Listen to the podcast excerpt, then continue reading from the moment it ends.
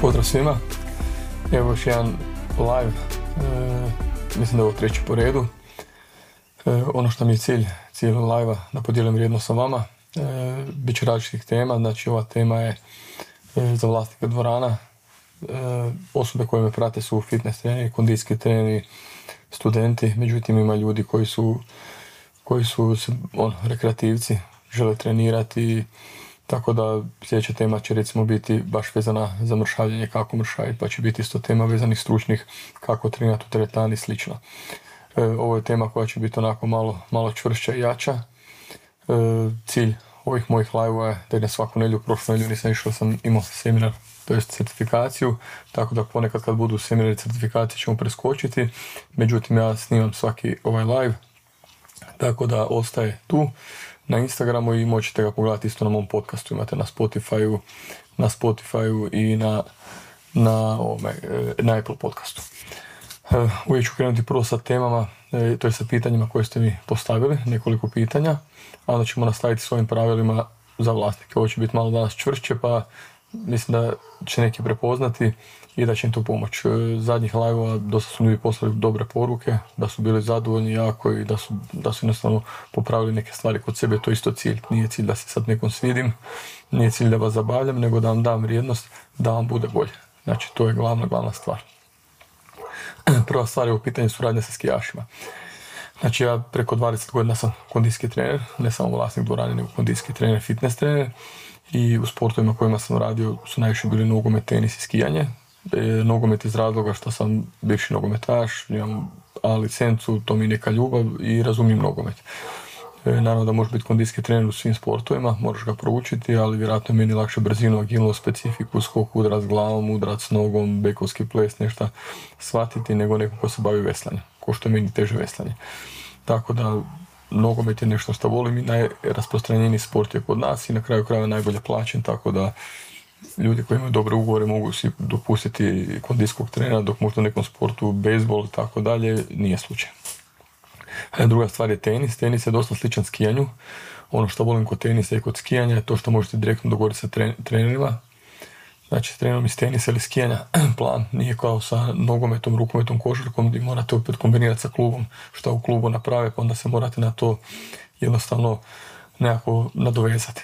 I ja razumijem da u puno klubova su ono, malo skeptični prema kondijskim trenerima, ali možda u klubu ima jedan plan pa neko napravi nešto loše od kondijskih trenera, šta nije dobro.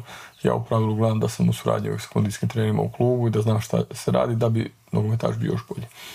E, idemo sad na skijanje na tenis. Skijanje je specifičan sport iz nekoliko razloga. E, prvo sezona je kratka, imaš nekih dva mjeseca da budeš ovoga, da budeš dobar. E sad moraš taj pik forme dobro pogoditi, moraš taj tapering, moraš rasterećenje dobro pogoditi, što su stvari koje su dosta, dosta, dosta, dosta teške i komplicirane. E sad, sljedeća stvar što je jako bitna kod skijanja, što je nepredvidljivo svaki put, e, znači svaki put je staza drugačija, drugačije postavljena, ne znam, snijeg je ovakav, snijeg je drugačiji, da li su e, stazu natopili ovako ili napravili onako, tako da je uvijek drugačije. I još jedna stvar koja je, koja je jako bitna je, je ta da, da, da se dešava to ako startate prvi na utrci i ako startate 30. nije isto. Ono što je kod skijaša jako dobro su to disciplinirani sportaši, e, sport koji je jako ekstreman, moraju biti jako spremni, znači svim sposobnostima ne možeš sakriti, ti na nogometu može biti da si malo spori, ali si dobar slopnom, tehnički si, pa igraš neku drugu poziciju, ali u pravilu u skijanju moraš biti i eksplozivan, i brz, izdržljiv, i jak, i sve. I osim toga, e, greške se plaćaju. Znači ono što sam znao reći, ljudi voze 120, 140 na skijama, zavisno koja je disciplina, i onda se može desiti, može se desiti da jednostavno doslovno imaš tešku povredu ili da pogineš ako nisi dovoljno spreman. Tako da te stvari treba uh, paziti. Što se tiče ovoga samih priprema, e, obično imate neka, nekih dva, tri puta neke suhe pripreme, dva puta jače, jedan put možda nešto malo lakše i to je to. I onda su jako puno na snijegu, jako puno u planinama i vi kad ste na nadmorskoj visini dosta je teško raditi žestoke e, treninge. Ono što je dobra stvar, ako dugoročno radite, možete jednostavno e, skijaša izgrađivati. Znači, ovo što kažeš, radim sa Filipom, sa Istokom, sa, sa Samim i tako dalje, to je ono desetgodišnja suradnja, tako da mi već znamo šta radimo, kako radimo, šta njima odgovara.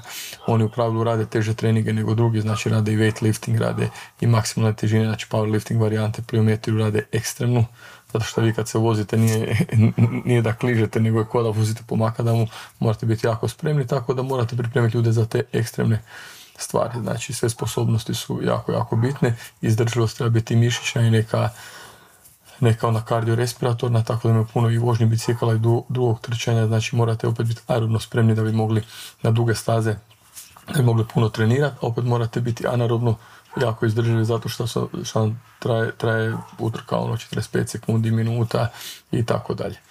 E, znači to je što se tiče skijaša, tako da u pravilu oni kad su tu u Zagrebu radimo u, u, u teretani ili idemo na neke e, ljetne pripreme, to je obično na more i puno treniraju vani, jer jednostavno vole trenirati na taj način, tako da i utege stavimo vani sve, radimo vani puno, puno stvari, pliometriju, trčanje i tako dalje. A kad su, kad su na svojim utrkama i tako dalje, onda se dešava da jednostavno rade po planu po planu kako dogovorite sa glavnim trenerom ili ako imate mogućnosti onda jednostavno ide, ide još jedan kondicijski trener da idete vi sa njima na, na, na To što se tiče toga, jako su zahvalni sportaši, znači nezahvalni sportaši su e, skijaši jer su naučeni na težak rad, e, zatim borci koji su naučeni isto da rade, da rade žestoko i i ovoga, znači oni jednostavno tu skoro sve prihvaćaju u većini slučaja imate problem da ih morate usporavati da ne budu e, premotivirani su da, ne, da se ne pretreniraju. Kažem, jedna je taj problem što ako napravite prejaku bazu pa ih zabijete, kasnije se ne rasterete i, i nisu pravi u pravo vrijeme. Tako da kažem, tu treba iskustva, ta periodizacija je jako, jako, jako teška, jako komplicirana i jednostavno to rasterećenje i tapering je problematičan. Evo sljedeće pitanje je mišljenje o autofagiji. Što se tiče same znači, autofagije, e, mislim, ono, dosta, dosta stvari se vodi na način da e, ljudi žele revolucionarne stvari, žele neki lakši put i tako dalje. U pravilu neki intermittent fasting i takve neke stvari, ja mislim da se dosta svodi na to da e, unosite manji kalorijski, kalorijski unos i recimo da, ono, pogotovo recimo ako radite na način da u prvom dijelu dana ne unosite ništa, jednostavno ste, imate taj sharpness, jednostavno ste svježi i tako dalje. E, ono što osobno smatram, smatram da povremeno treba raditi fasting i post, da ne bi trebao tako non stop, jer problem je, problem je to realizacija toga, pogotovo u današnje vrijeme, u neko moderno vrijeme. Ja sam probao neke varijante, E, i kažem imam neki svoj ritam što se tiče hrane, ali uglavnom, uglavnom mislim da ljudi inače trebaju smanjiti broj obroka, osim ako se bavite bodybuildingom onda je to drugačije, smanjiti broj obroka i smanjiti broj kalorija. Znači pogotovo kad govorimo o rekreativcima, e, za sportaše drugo to je samo gorivo, za njih hrana, tako da hrana ne mora imati neki preveliki okus jer je bitno da budu pravi, da imaju performance, ali za većinu ljudi ovoga ako žele lakši način, kažem stvari da, da, da smanje, smanje kalorije. Sad, da li će to napraviti na način intermittent fasting ili nekako drugačije ako im odgovara, ali nema nekih ono revolucionarnih načina i sad će ti na ovaj način i sad će se sve posložiti. To je kao i u treningu, ne postoji revolucionaran način, nego stvarno moraš se truditi kao i u poslu, kao u životu. E, sljedeće pitanje je savjet za ljude koji ste krenuli sa fitness poslom, na šta da obrate pažnju, kako da smanje rizik poslovanja, kako povećati pasivnu zaradu. Ovo je dobro pitanje.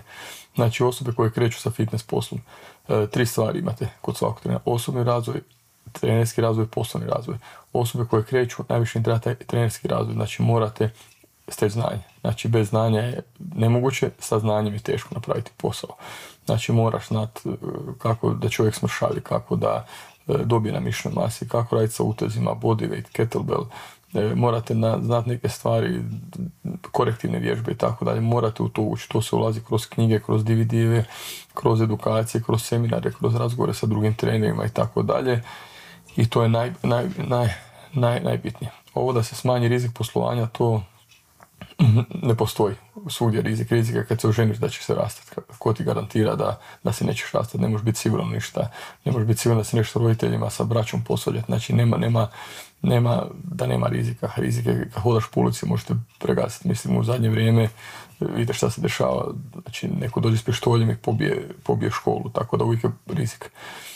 Ono što možete smanjiti kao rizik poslovanja na način da ako krenete s poslom, sad ne uzmete odmah prostor 100, 200, 300 kvadrata, pa imate najam svaki mjesec, pa onda je panika ali ćete imati ljude ili ne, možete uvijek krenuti u nekom komercijalnom fitnessu raditi kao trener, dovedete svog klijenta i onda taj klijent plaća tamo članarinu i plaća vama treninge. Znači to je najmanji mogući rizik, baš vas briga za čistačicu, baš vas briga za, za opremu, za bilo šta. Međutim, i to se počinje mijenjati, jer u Americi, Njemačkoj ne možete samo doći u teretanu i trenirati nekoga, nego treniraju njihovi treneri ili morate davati veliki fi, veliki postotak durani, to će doći i kod nas na regiju. U Zagreb je već došlo. Tako da tako da to je jedini način da tako radiš. Možeš raditi varijante da dođeš kod ljudi kod kuće da ih treniraš, možeš ljude trenirati na otvorenom, tako da nemaš nikakav rizik ulaganja. Znači to rizik poslovanja je ulaganje, ali ti opet moraš ulagati u svoje znanje, moraš ulagati u opremu, moraš kupiti pulsmetar, kaliper ako hoćeš nekog izmjeriti, moraš kupiti neku opremu, bugarsku vreću, indijsku palicu, jer ti, ti, ti si bolji trener ako se razlikuješ od drugih trenera. Znači tih nekih 10% se moraš razlikovati sa nekim stvarima, znači morat ćeš uložiti, morat ćeš uložiti možda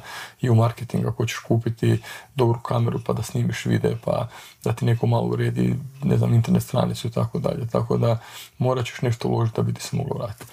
E, ovo kako povećati pasivnu zaradu, to je ono, najveći problem, najveća glupost ikad. Znači to sa pasivnom zaradom. Pasivna zarada treneri misle sad ću napraviti sa neki online i neće se više nikad nikom javljati i lova će sjati. Pa gledaj, imaš svoju zgradu sa 100 stanova, da staviš nekog da ti vodi to. Opet nije pasivna zarada. Opet ćeš morati vidjeti koji ti taj voditelj, da, da se ne naprave greške, da se ne naprave dugovi. Ne, znači nema sad da ti neš ništa raditi, sad ćeš biti na Sešelima i, i samo će ti kapat lova. To ne ide. Razumijete? Pasivna zarada ide tek kad se pun cijeli dan. Znači ti sad napraviš tri treninga u danu, a možeš raditi 18 sati u danu, 15 sati u danu, šta se ostalih 13 sati. Pa znači ti trebaš da bi došao do pasivne zarade, prvo jako, jako dobro napuniti sebe sa individualnim trenizima, poluindividualnima, grupnima, nema veze šta radiš i tako dalje. E da bi onda mogao reći, e gle sad sam pun totalno, e sad ću uzeti nekog suradnika da mi pomaže da radimo nešto pa će tu biti neka pasivna zarada da, da ta osoba zaradi da ti zaradiš. Ali do toga je dalek put. Znači dalek put, znači Pogotovo kad, kad vam neki guruji objašnjavaju, znači što se tiče marketinga je plati mi pa će sad srediti, pa će biti pasivna zato što radi s nekim poznatim.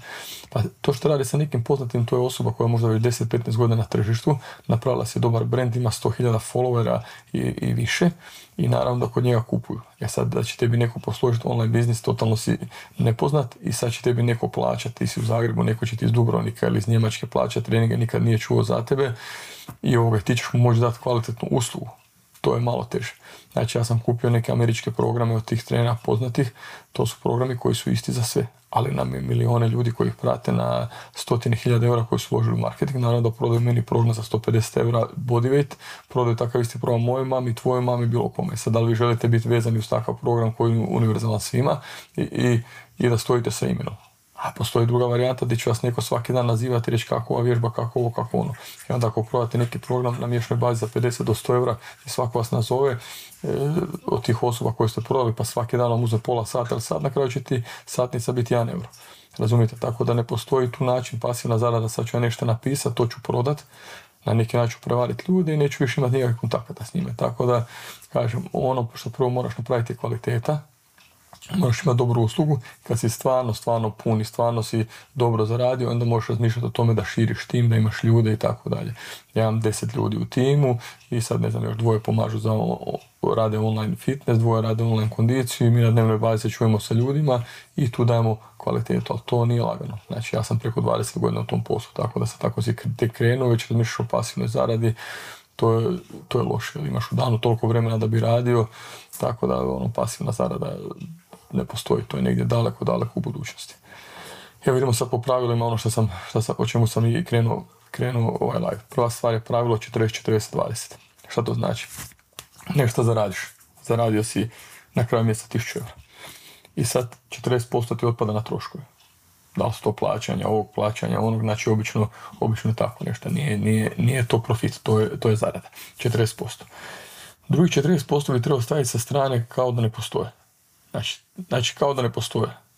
To je to. Je to. Idi živjeti na 20%. Znači ako je to na 1000 eura, ti ćeš živjeti na 200 eura. Ok, živjet ćeš skromno. Međutim, s vremenom ćeš napredovati. Pa ćeš zaraditi 1200, pa ćeš zaraditi 1500, pa ćeš zaraditi 2. Pa tih 20% više neće biti 200, 200 eura, nego će biti 400 eura a ovo što ste stavljali sa strane, to onda možeš kasnije uložiti u posao i skalirati posao.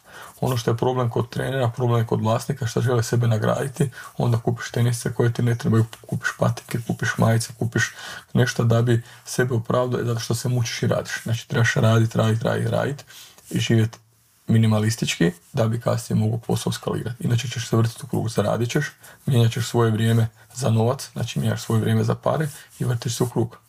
Znači to je ono ko magarac, imaš mrkvu i sad ideš prema mrkvi. I ti sad zaradiš, ne znam, 2000 eura i potrošiš 2000, pa zaradiš 3 pa potrošiš 3. Stalno si na istom, isto ti se zaradio 1000 ili, ili 3. Razumijete, znači 40, 40, 20. To nisam ja izmislio, nego je izmislio Grant Cardone i tako trebate raditi. Samo što on zaradi 100 milijuna, pa mu je 20% više. Znači morate na taj način razmišljati, pogotovo ako ste vlasnik. Ako ste trener, isto, ali ako ste vlasnik posebno. Sljedeće pravilo je, to sam sastavio malo prije video, 12 je više od 3.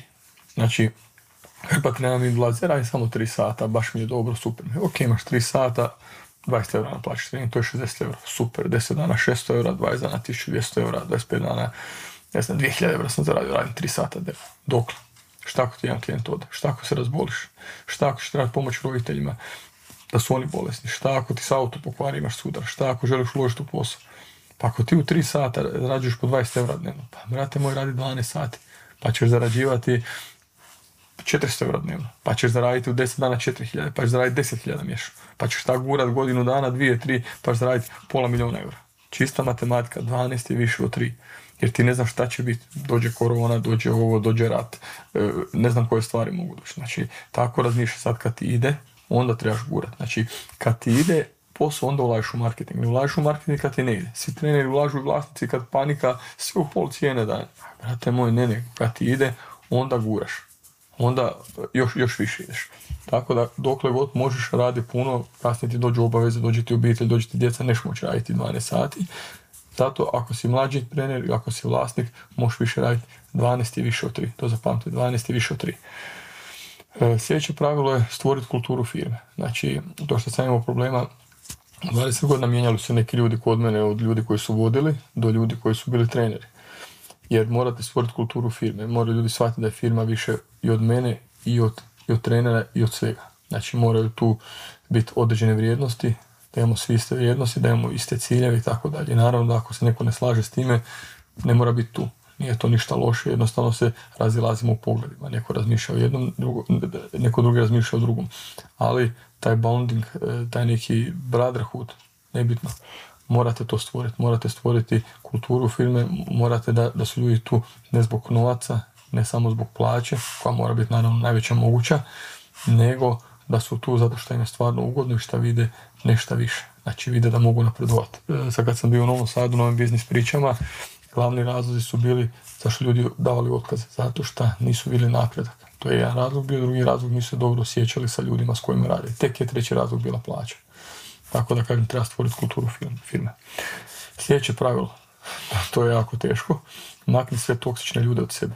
Nebitno da li su obitelji Ako imate ljude koji su depresivni, a da su vaša obitelj, ne se, maknite ih. Pa ne mora, ja, ja mogu voljeti dalje svoje roditelje i, i ne znam rodbinu, ali to ne znači da ih moram slušati ili da moram slušati neku negativu. Znači, znate o čemu ćete pričati s njima, znate kada ćete ih viđati, ali maknite toksične ljude od sebe. Trenere, koji su toksični. Jedan gnjile krumpir uništi sve ostale. Ljude koji su oko vas, samo ih maknite. I klijente, mi smo i klijente maknuli koji su toksični. To je to, jednostavno nemate, nemate napretka. Morate odrezati taj uteg koji vas vuče. to je rast, ko vas ne može pratiti doviđenja. Nemojte sebe žrtvovati. Možete imati težak razgovor sa ženom i sa djetetom, da nešto im ne možete priuštiti ili težak razgovor sa nekim suradnikom koji se ne uklapa u vaše. Rađe imati sa klijentom ili sa suradnikom nego doma sa obitelji težak razgovor. Tako da kad, se, kad je neko toksičan, nije ti mjesto tu. Sljedeća stvar je preuzmi odgovornost. E, to je najveći problem. Ako ljudi ne naprave dobro, ti si ih odabrao. Nisi znao iz njih izvući maksimum, to je tvoja nesposobnost. Ako ne možeš raditi novac na ovom poslu, onda je to tvoja nesposobnost. Znači, meni kad trener pogreši, to je moja greška, ja sam ga odabrao ili nije dobio dobru, dobru informaciju, druga ako nije htio napraviti, onda je tu problem sa ljudskim kvalitetama. Ali opet je moja greška da sam ja dobro.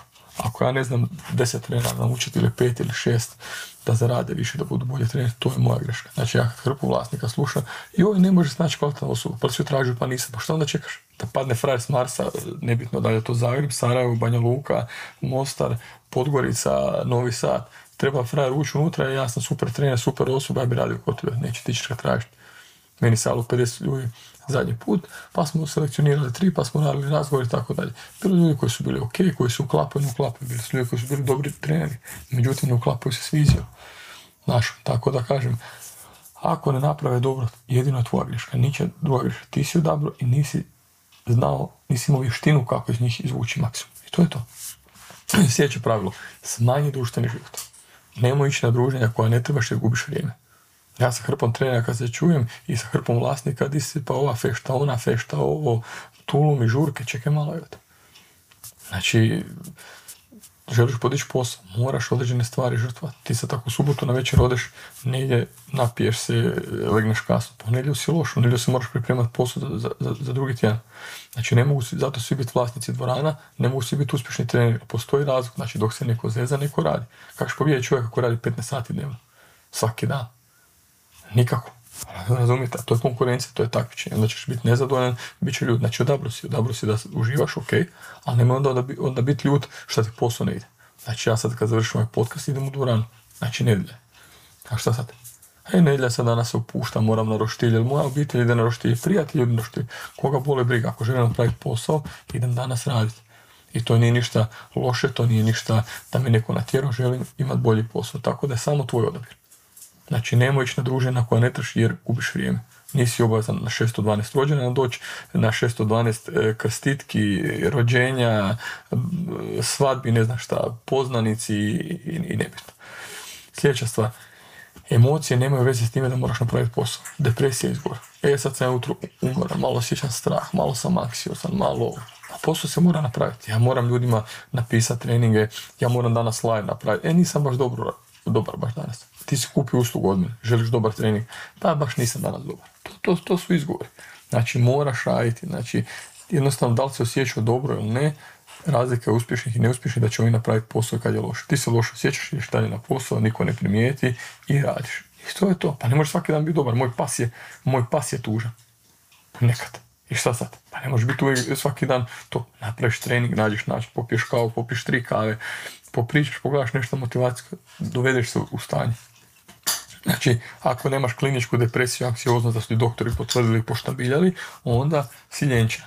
Jednostavno, e, e, imaš izgovor. Ne osjeća se dobro. Koga boli briga?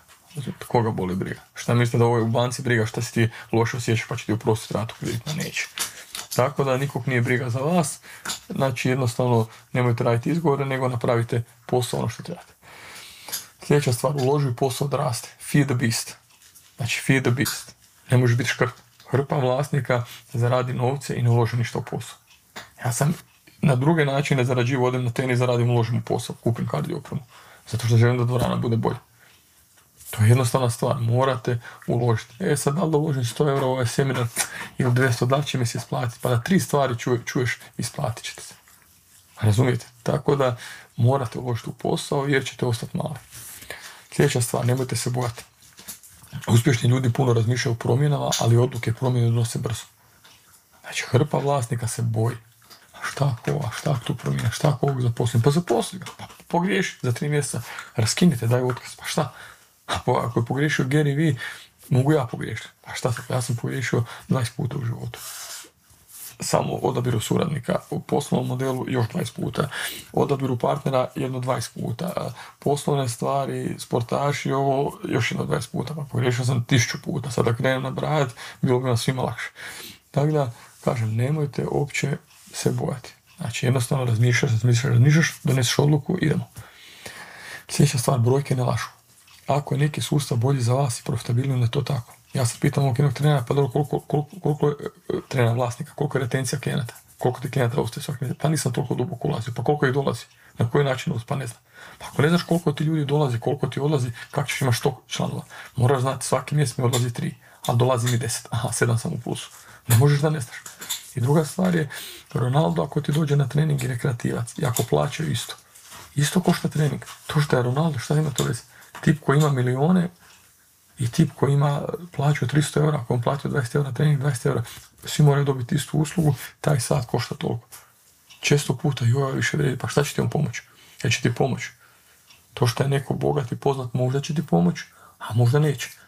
Ne, ne, ok, mi smo imali klijenta koji nam poklonio 5000 eura opreme, zato što je bio zadovoljan s trenicima.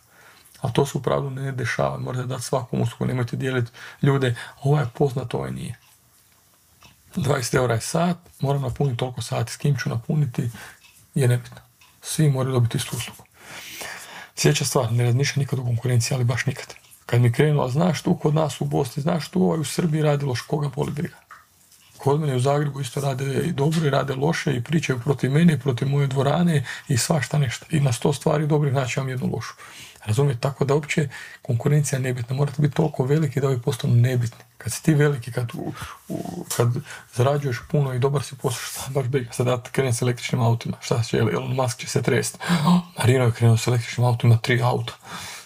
Šta, šta njega briga? Ili ću ja reći, on loše radi, moji auti su bolji. Koga briga? Znaš, tako da nema tu konkurencija koja da ne postoji. Mogu me jedino iznervirati da, bude, da, dam, da, da dam još gasa. E, gledajte, još jednu stvar. E, sljedeće pravilo. Ne opterećujte se što ljudi pričaju o vama. Znači, palica i kamen ti mogu slomiti kosti, ali riječi ne mogu. To je Dan Pena rekao. Znači, riječi ti ne mogu. Uvijek će biti neko ovako ili onako. Tako da, nebitno. Znači, to me ne može povrijediti. Povrijediti me može riječi tek kad nadam važno. Sad ti kažeš, Marino radi loše trening i mene sad to pogodi. Pa ja znam da ne radim loše trening, da radimo dobro. To što ti meni reći, jedno ako ti dam pažnju, onda će to biti, onda će to imati neku važnost. E, sljedeća stvar, nemojte si stavljati mala ograničenja, mislim da je to puno. To je limiting self-beliefs. To je najgora stvar. Mogu zaraditi 1500 eura. Moji roditelji zarađuju 500. To je puno, ne mogu više. Brate moj, može zaraditi 10. Ako si tako staviš. To je limiting self-beliefs, to je najgora stvar. Znači, ljudi se optereću, ne mogu ja više. Pa kad ne možeš, onda ne možeš. Znači, e, frizerka shopping centru u Avenue Mallu je isto frizerka kao frizerka od Davida Beckhama. Isto su frizerke po zanimanju. Ova naplati 2000 eura šišanje, ova naplati 20 eura i 30 ili 10, ne mogu više. Razumijete, ova naplati 2000 i mislim da naplati 3. Limiting self-beliefs. Ja sam imao problema s time prije 10 godina posla, ne mogu ja, loš sam, ne mogu, treba naplatiti manje, pa ne znam, imam dovoljno znanja, pa se trudim. Zato što su ljudi oko mene, ne možeš, ne možeš, ništa se ne može. Ja sam došao u Zagreb iz ničeg iz sela. Ja bih htio imati dvoranu kod Jody Franko 1000 Ne možeš, kažu roditelji, prijatelji, ne mogu. Pa evo imam još 22 godine dvoranu. 22 godine. Znači 12 godina ova velika, 10 ova, kako god, usponi padaju 22 godine. Ne mogu da sam slušao njih, bio bi u selu, čuo bi krap, vjerojatno. Mislim, šalim se ovoga, radio bi neke treninge, ali znači to je glupo. Znači, nemojte se ponašati kao ostali u svojoj okolici. Druga stvar da postoji još puno ljudi u tvojoj okolici s kojima možeš surađivati. Znači, nebitno je da živiš u Bosni, u malom selu, u Hrvatskom malom selu. Postoje ljudi koji nemaju limit Excel bili značiš. Sljedeća stvar, nema balansa. Pravilo, nema balansa. Teško da nešto ne trpi u poslu, privatni život, vlastiti trenizi, hobi i slično. E sad neko, ja bih htio biti uspješan vlasnik, e, ali da treniram 4 sata dnevno, e, crossfit, weightlifting, e, trčim ultramaraton, još tri stvari. Ne možeš ne možeš. Šta mislite da Elon Musk da mu ne trpi privatni život ili neko od njih? Znači, biraj šta želiš, uzmeš dobre i loše stvari. Ljudi spavaju u uredu. Meni je Martin spavao tri puta prošli mjesec u uredu. Bruno je spavao u uredu. Ljudi rade po 15 sati da bi bilo bolje, ne zato što ih neko tjera. Znači, samo je stvar odabira. E sad bi ti htio izlaziti, hodat sa djevojkama, ići u kina. E, ne znam, kad smo bio zadnji put u kinu, bili smo žena došli u kino, da rekli fali nam čer, film traje tri sata, John Wick kojeg obožavam, nisam otišao. Znači jednostavno je stvar, nema balansa. Ja bi balans trenirati ljude koliko ja želim, malo voditi firmu koliko ja želim i imati vremena, kako ja ne postoji, nema balansa. Nema balansa, to, to je tako, pomirite se s time, samo je stvar odabir. Nemojte da biti ljubomorni na neko koji je napravio posao i niste. Da li to želiš? Ok, želiš imati svaki vikend slobodno, ok, ali neće ti firma biti velika. Sljedeća stvar, poveži se s pravim ljudima, budi iskren. Iskrenosti neće donijeti puno prijatelja, ali će donijeti one prave. Ja sada vama tapšam i pričam kak je sve super, sve je lagano. Ok, reći u Marino mi baš, baš me fino ovoga rekao. A šta ako sam vam lagao? Bolje vam kažem iskreno i na taj način vam pomognem. Razumijete? Znači, prave prijatelje ćete dobiti kroz iskrenost. Nemojte lagati. Hrpa ovih gurua će vam lagati, pogotovo iz marketinga. Ja ću ti pomoći da budeš ko rok. Pa, e, ako je neko marketinški e, roku slaže Instagram i ova ima 100 milijuna pratitelja, i sada mu ja platim 1000 eura ili 2 ili 3, 5, nebitno, jer ću ja imati milion. Hajde, ja ti dam toliko, ali mi vrati za mjesec dana ako ja neću imati milion. Znaš, da će mi savjet, pa da li treba biti ovo, treba biti ono, pa nemoj me lagati. Znači, vrlo jednostavna stvar, e, treba biti iskren. Znači, jednostavno ne možete ljudima obećati nešto što se ne može napraviti. Isto, isto u treningu. Neko treba smršaviti 30 kila, sad mu ti obećaš bit će u 8 tjedana. Neće biti u 8 tjedana, bit će u godinu dana, ali će biti teško. I to je puno bolja varijanta, tako i za, tako i za druge stvari. Sljedeća stvar, ne srami se grešaka prošlosti. Svi ih radimo. To je ostalo iza vas i to je bilo učenje i neugodno ti je dok ih ne priznaš javno. Znači ja sam napravio toliko ne gluposti, pizdarija, svinjarija, oš privatnih, oš poslovnih, e, loš, loših stvari, ne loši da sam radio loše drugim ljudima, radio sam loše sebi. Ali jednostavno, ne treba se toga sramiti. Šta sad? Dosta, dosta ljudi kažu, joj, nisam ja to sakrio. Pa mi smo izlazili, pili smo nemoguće. Ono. sam popio bocu viski. Pa šta je sad to pametno? Pa onda nije pametno bilo. U tom trenutku sam mislio da je to pametno, ali svako mi preporučuje da to ne napravi. Ali se ljudi ne moraju toga sramiti.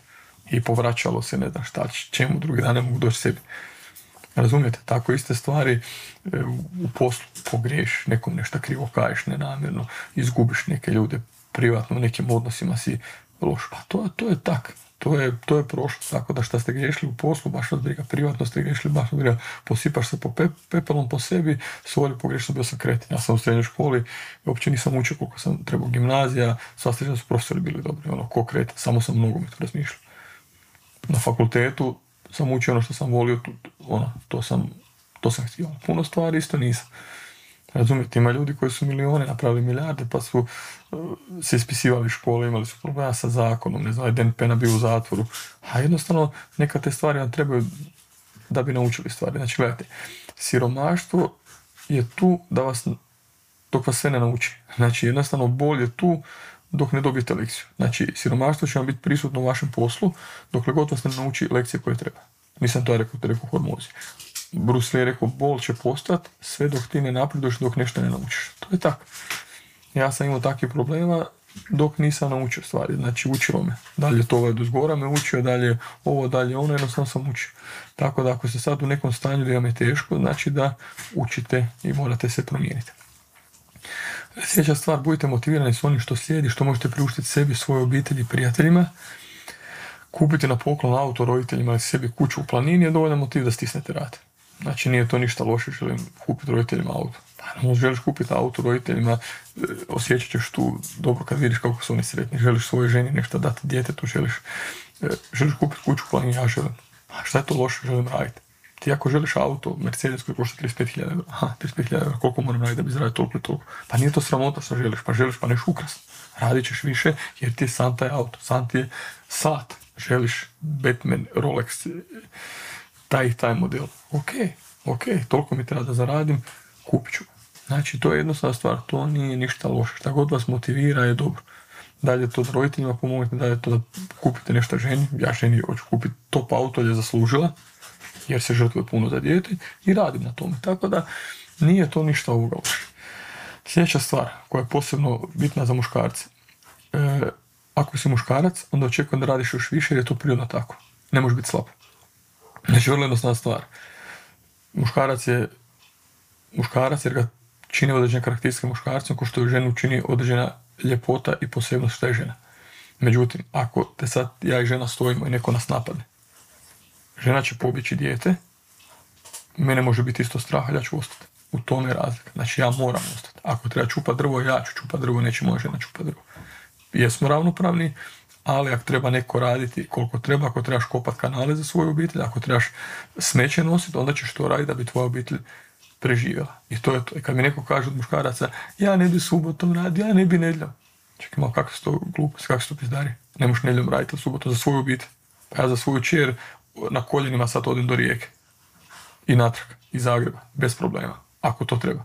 Razumijete? Tako da, ako si muškarac, onda se ponašaj tako. Nemoj mi biti neki feminizirani muškarac i kukat. Budi pravi muškarac i preuzmi odgovornost.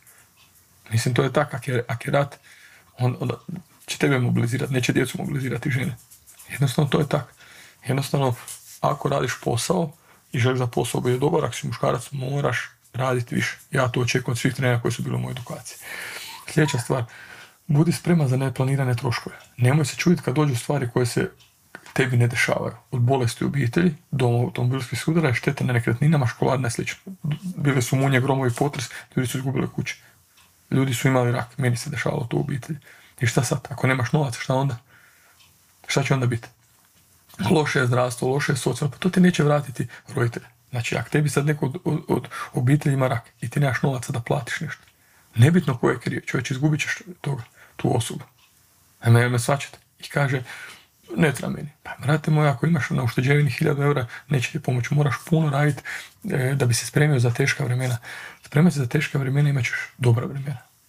To, to je rekao Robert Kiyosaki. Znači, vrlo jednostavno. Doći svakom problemu. Svako će imati problem.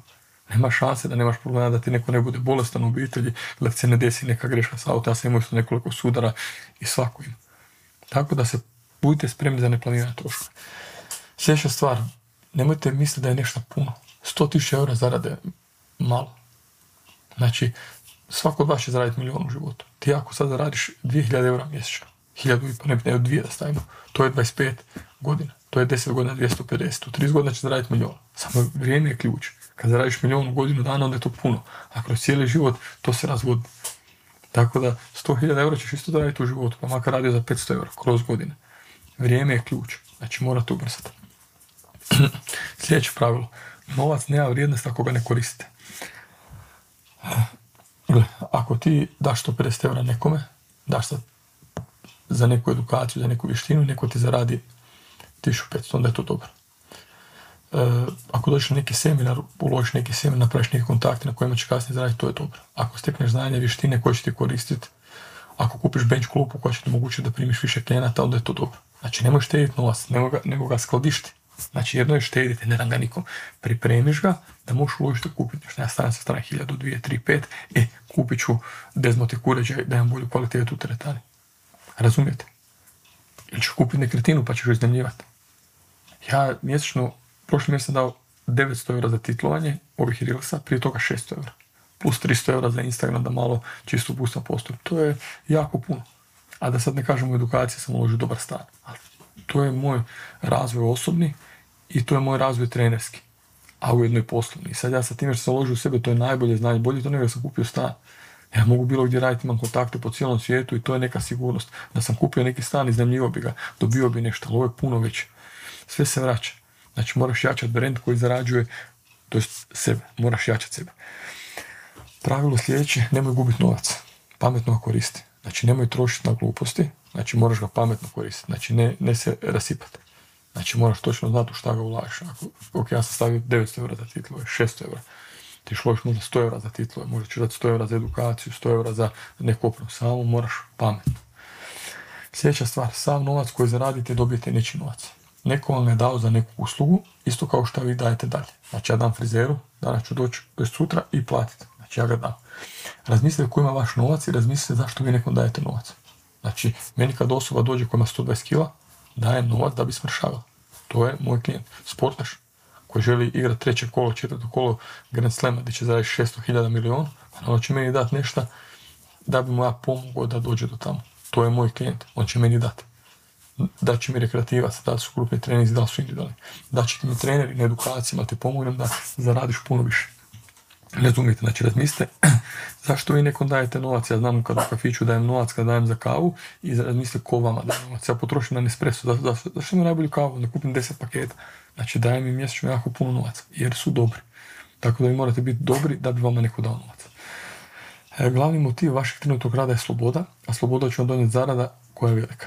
Sve ostalo je preživljavanje. Znači većina trenera i većina vlasnika dvorana preživljava. Kako to znam? Pa zašto sam preživljavao prvi 15 godina? Nisam preživljavao. Dvorana je preživljavala sa strane edukacije, tenis pa zaradiš nešto. Ali realno većina vlasnika s kojima sam pričao, većina trenera preživljava. Tu su nešto malo ekstra, ekstra bolji, ali u pravilu, u pravilu, u pravilu preživljavaju. Tako da, što se tiče toga, to je preživljavanje, nemojte da to bude, morate imati, morate imati slobodu. Sljedeća stvar, ubrzaj. Ubrzaj se, vrijeme ide. Napravi klik brzo, brzo, brzo, brzo, brzo. Nemojte čekati. E, budem sljedeće godine, pa mi je plan za pet godina, odmah.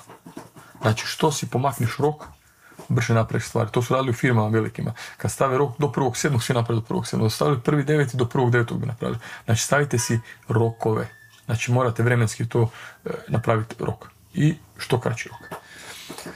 E, morate imati strast za treninzima, da pomažete ljudima, strast da prodajete. Inače ide se puno teže. Znači, to stvarno morate voljeti. Ja volim trenirati ljudima, volim, volim prodavati ljudima. Znači, dođem, prodajem nešto što je dobro, treninzi, edukacije, da im pomognem. Jednostavno to volim. Znači, morate voliti, ja to ne volim. Šta, šta voliš onda? Hodi prodavati burek, ako to voliš. Ako ne voliš treninge raditi ili prodavati ljudima treninge, onda to nije za tebe. Sljedeća stvar, ono, to, to ponavljam što nebitno je kako se osjećaš jutro, posao se mora odraditi. Posao se mora odraditi gotovo. Basta, to je to. To je tako, o tom nećemo ni pričati. Sljedeća stvar, izbacite komentare, pogotovo na društvenim mrežama prema političarima, lošim stvarima što ste dogovorili slično. To nikog ne zanima, pogotovo ne vaše klijente. A kad vidim trener, kad počnu komentirati politiku, kad počnu komentirati religiju, počnu komentirati to, brate moj, znači nemaš previše vremena, a premalo posla i da ne zarađuješ ništa. Ali vaše klijente ne zanima, zanima ih vrijednost. Ja svaki dan objavim neku vrijednost za ljudima, dam besplatno nam platim 900 eura titlova da bi dao besplatnu vrijednost. Ništa nisam prodao, dajem vrijednost. E sad kad krenem unutra, ne valja ovo, ne valja ono, e, prozivam neke. To su najveće gluposti. To vas ne zanima. Zamislite da sad krenem sa negativnim stvarima. Mi rekli šta vam Marino piše. Sljedeća stvar, pasivni prihod je iluzija, osim ako nemaš stanove koje rentaš, pa će ti doti pasivan prihod. A i tu ćeš morati staviti voditelja, voditelja e, ako imaš zgradu sa 100 stanova, da se nešto ne desi. Jer svi treningi sad ću ja pasivno, tu ću napraviti neki online trening, e, svima isti, poslat ću to i sjedat lova. A neće. Jedino ako želiš se blamirati, pa pošalješ isti trening bodiveta i meni, mojoj mami, i tebi, i tvojoj mami, svima isti. Ko što rade neki američki treneri i puste 10.000 eura oglasa i onda prodaju. To nije način. Ti ako želiš nekom prodati trening, takav tipa da je online ili nešto, pa se svaki dan čuti s njime, to opet nije pasivan prihod. Tako da ne postoji pasivan prihod, postoje ti suradnici koji će ti pomoći, pa će ti zaraditi više, ali opet nije to totalno pasivno. E sad ja odem na more, nemam me tri tjedna, a lova sjeda. Nije to baš, nije to baš tako. Nije, jednostavno ne ide. Postoje ono da sad prodaš za 20 godina firmu, nekome pa ti velik novac sjeo, pa ti sad sjeda ne znaš šta od nekih nekretnina i tako dalje, ali i tu ćete se morati baviti time. E, sljedeća stvar, slušaj pametne, usmješne ljude i nemoj im proturječiti. Znači šta to znači? Pa to znači kad sad uđeš u boksačku dvoranu i taj boksački trener jel me on može naučiti nešto? Pa možda nije dobar. Pa brate moj, kad ništa ne znaš, onda ćete naučiti moj tenis. Moj tenis je igram ko robot. Znači bilo koji teniski trener će me naučiti, to pojma nemam. Ono ko da kosim, tako igram. A sad dalje ovaj trener dobar za mene, možda ovaj bolji. I tako ljudi razmišljaju edukacija, sve. E može Marino baš naučiti, pa onda te mogu naučiti, pošto zarađuješ 100 eura mjesečno, imaš jednog klijenta. Pa onda te mogu naučiti, mogu te naučiti odmah da sad dobiješ tri klijenta i naučite stvari, pol metodike ne znaš. Znači hrpa trenera što mi dođe, pola metodike ne znaju, od kettlebell swinga do skleka metodički, ali da znaju. To je najveći problem, ego. Znači, ti si tu, ja sad dođem kod tipa koji je s fitnessima zaradio 100 miliona, ali ja sam pametan. Pa kad sam tak pametan, e, gdje je moj 100 miliona? Znači, jednostavno, slušajte uspješne ljude. Ako neko ima dvoranu od 1000 kvadrata, ti imaš od 50, postoji razlog zašto neko ima 1000. Ako ti imaš jednog suradnika, neko od 10, postoji razlog. Znači, ja tražim takve ljude uspješne da mi pomogu. Dolaze mi ljudi, klijenti koji su jako uspješni i njih slušam. Ako neko ima firmu sa 100 zaposlenih, očigledno nešto zna. Ne me svačate. Tako da jako je bitno da slušate uspješne ljude, nemojte im proturječiti. Jer ja stavim Kiyosakija, on je glup. A dobro, ti si pametan, onda daj, daj mi ti savjet. Staviš Grant Cardona, on je glup, ne zna. Andrew Tate, ne zna. Pa dobro, šta ti ne znaš? Šta ti ne napraviš? On, on je težak 500 milijuna, pa kad si ti toliko pametan, napravi, pomogni nekome. Kome si ti pomogao nikome? Šta ti dao dobrotvorne svrhe? Ništa, 2 eura. Brate moj, daj ti 100.000 eura u dobrotvorne svrhe ili milijon ko što ljudi daju. Moraš cijeniti ljude. Joel Marion 10% svog prihoda daje svake godine dobro. Bedro Skullian isto. Pa daj ti. Razumijete, morate slušati pametne, uspješne ljude. Ja ih slušam i poštujem ih. Jako bitno. Dobro kaže Željko, sujeta. Znači ja bi sad sa Željkom sjeo da ga pitam, čovječe, šta si rekao ima tamo u poluvremenu utakmice, šta? Čovjek zna, je bio tamo. I to je bitno, takve ljude lovi, šta si rekao? Ja sa Sašom Bajnom kad se radio, šta si rekao Nomiju Sak, šta si rekao Sereni? To je najbitnije. Šta će on meni A niko drugi ga ne pita. Razumijete? Morate ljude pitati složili se ne složili. Ja sam znao na skenu s Gibson Kostelićem. Mogu se s nekim metodama ne složiti, mogu se neki složiti, čovjek ima rezultate. Kako se radi to? Ja uzmem ono što meni treba. Znači, neko može doći kod mene, ja ću ti sve ispričati kako radim. S nečime se složi, s nečime ne. Za tebe je dobro, meni ne treba, tebi treba. To je jako bitno. Sljedeća stvar, ovo što radite sad kod treneri, to radite za svoju slobodu trenerski posao, da li bili rukometni trener, nogometni trener, košarkaški trener, fitness trener, kondicijski trener, vlasnik. Radite da imate svoju slobodu, da pravite dovoljno jak brend, da možete birati neke stvari, poslove, ljude s kojima ćete raditi. Znači radiš za svoju slobodu. Ja s ovim stvarima što radim s dvoranom i svime želim kupiti slobodu, da ne budem dobro plaćeni rob. Jer dosta trenera i vlasnika misle e, da su dobro plaćeni. Da li dobro plaćeni robovi moraš raditi s nekim s kojima ti se ne, ne sviđa. To nije sloboda. Nije sloboda. Sloboda je kad ja radim s kim ja želim, od mojih suradnika i kad ja radim e, sa klijentima s kojima ja želim. To je sloboda. A ne moram ovog slušati, a ne da mi ga se. Razumijete? Tako da, to je jako bitno. Sljedeća stvar, nemojte misliti da vam je teško. Puno ljudi je, puno ljudi je puno teže. Znači ovako, Grant Cardone, čovjek je odrasao samohranom majkom, njih je bilo petero. E, bio je ovisnik o tabletama. Imao sudsku tužbu za 60 milijuna dolara, na kraju napravio poslije. Ko sam ja sad da kažem da mi je teško, čovjek je odrasao petero djece sa samohranom majkom. Koliko je njemu bilo teško? Razumijete? E sad ja, joj malo mi je bilo teško, joj malo su me tu, malo, malo mi je bilo teško na fakultetu, pao sam ispit, koga boli briga. Te moji ljudi su odrastali sa, sa, e, sa roditeljima alkoholičarima, narkomanima, bez roditelja i svašta nešto. Koliko je njima bilo teško. Tako da ljudi su napravili posao. I sad ako ti ne možeš sa hiljadu dići na pet hiljada prihod ili sa 500, ne znam, na hiljadu, ne možeš raditi subotom, nedjeljom, a, a neko može 100 miliona, 500 miliona zaraditi od ničega. Čekaj malo, gledajte. Čekaj malo. Pa on ima 24 sata, dvije ruke, dvije noge, isti ste. Razumije, tako da, kažem, nema isprike. To na to sam najviše lud. Kad mi krenu sa isprikama, ono, oh. Sljedeća stvar, ako ne odustaneš, ne možeš izgubiti. U pravilu, kad ti radiš bilo koji posao, dovoljno dugo, dovoljno čvrsto, dovoljno jako, trudiš se, ti ćeš napraviti posao. Ja nisam još nikog vidio da nije napravio posao. Deset godina si u ničim, pa te moj bit ćeš dobar, ja sada deset godina poručavam košarku pa naučit ću nešto. Razumijete? Tako da, jednostavno, nemojte odustati. Nećete izgubiti.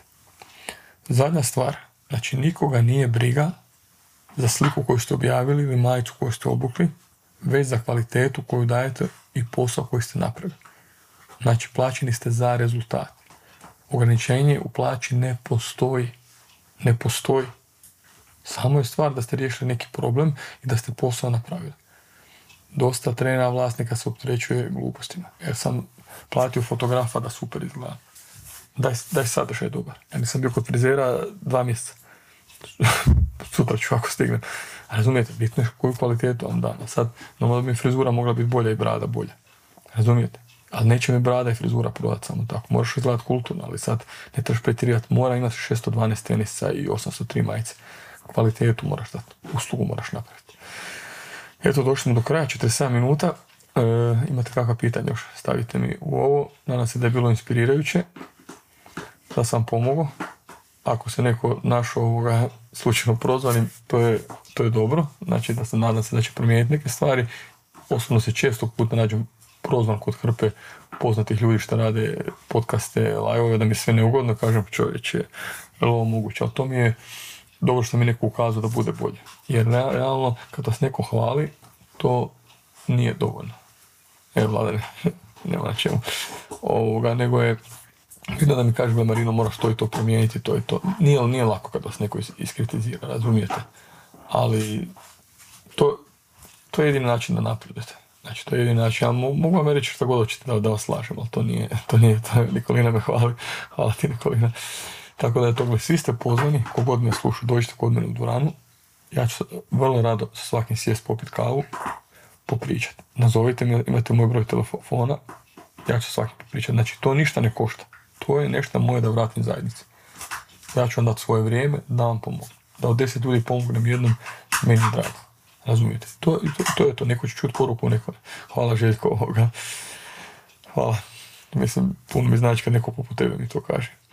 Ništa ovoga, evo, pozdrav svima i vidimo se ovoga drugi vikend.